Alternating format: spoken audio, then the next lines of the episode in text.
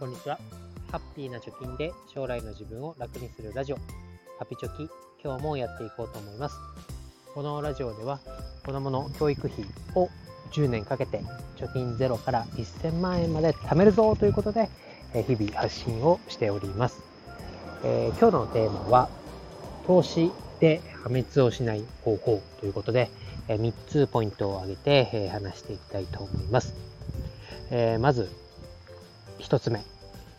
最初に3つ言いますと、1つ目は、大きなリターンを狙うよりも、破綻しない道を選ぶと。で、2つ目。計画通りに進まないよということをちゃんと頭に入れておく。3つ目は、ま、楽観的に、過ごしましょうということです。まあ、これは私が実践したわけではなくて、え以前も紹介した、えサイコロジー・オブ・マネー、お金の心理学みたいな、えー、今、書店で平積みされてると思うんですけど、人気の本に書いてあったことです。で、これを見て、えー、まあ、先人の言うことは、やっぱ本質をついてるなと思ったので、今日は受け売りですけども、このテーマで話したいと思います。まず、いろいろアメリカのね、CPI なんか発表されて、S&P500 が下落してるよみたいな話だったり、あとは日本の日銀がね、金利を上げるんじゃないかみたいな観測がちょっと広がってる。まあ、にもかかわらず、1ドル145円にタッチする円安が、今襲ってきているなんてね、いろいろな不安なニュースが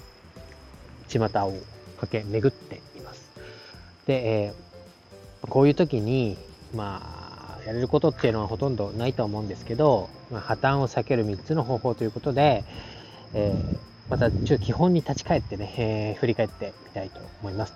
まず1つ目の大きなリターンよりも破綻しない道を選ぶ。えこれは、まあ、まさにその通りで、大勝ちするのを目指すんじゃなくて、負けないことを目指そうねということです。で、市場が今こういう状況でも、過去を振り返ってみて確実な方法っていうのは、やはり、市場平均、インデックス投資をして、で、投資もコツコツコツコツ時間をかけて分散して積み立てをするということが、ま、基本中の基本だと思いますので、まあ、今までやってきた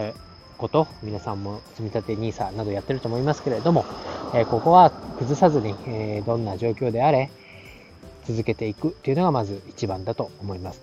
で、丸2番の基本通りに進まないことを頭に入れておこうねということです。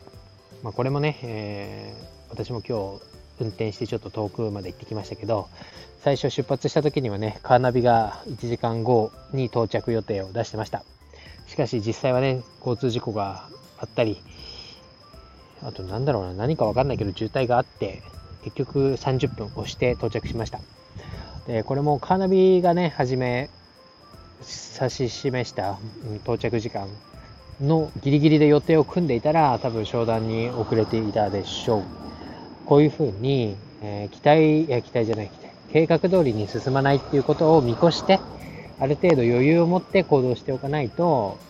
なんかね、えー、ここで50万必要だから、この5%で運用していったら、なんとか50万手に入るだろうみたいな、こう、ギリギリのところで計画を立てていったり、あとは、なんだ、もっと先のことを言うと、入学金が、大学の入学金が100万円だけど、まあ、そこの100万円を使って、えー、もう、後の授業料もね、なんとか払えるんじゃないか、みたいな、こう、甘い考えか、えー、計画が狂った時のことを考えないで進んでいくと、痛い目に遭うよということ。あとはもう、なんだろう、信号が全部青だったら5分でたどり着くのにな、みたいな、こう、なんだろう、簡単に言うと、完璧な条件が全部揃わないと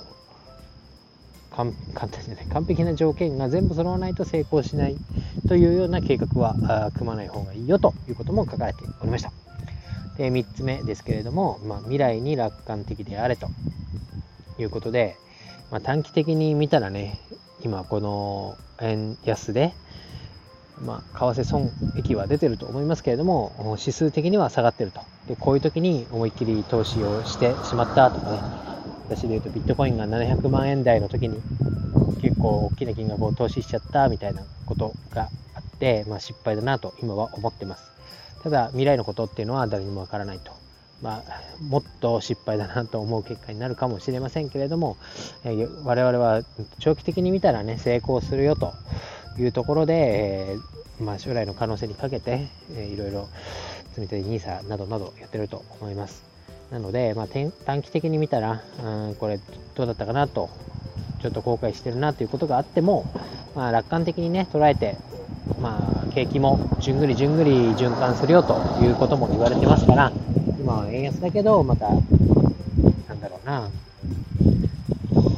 観光客がいっぱいバウンドで入ってきて、でまた円高に触れてみたいなこう景気循環みたいなところも、まあ、いずれ、えー、なってくるんだろうなと思いますので、まあ、楽観的にね、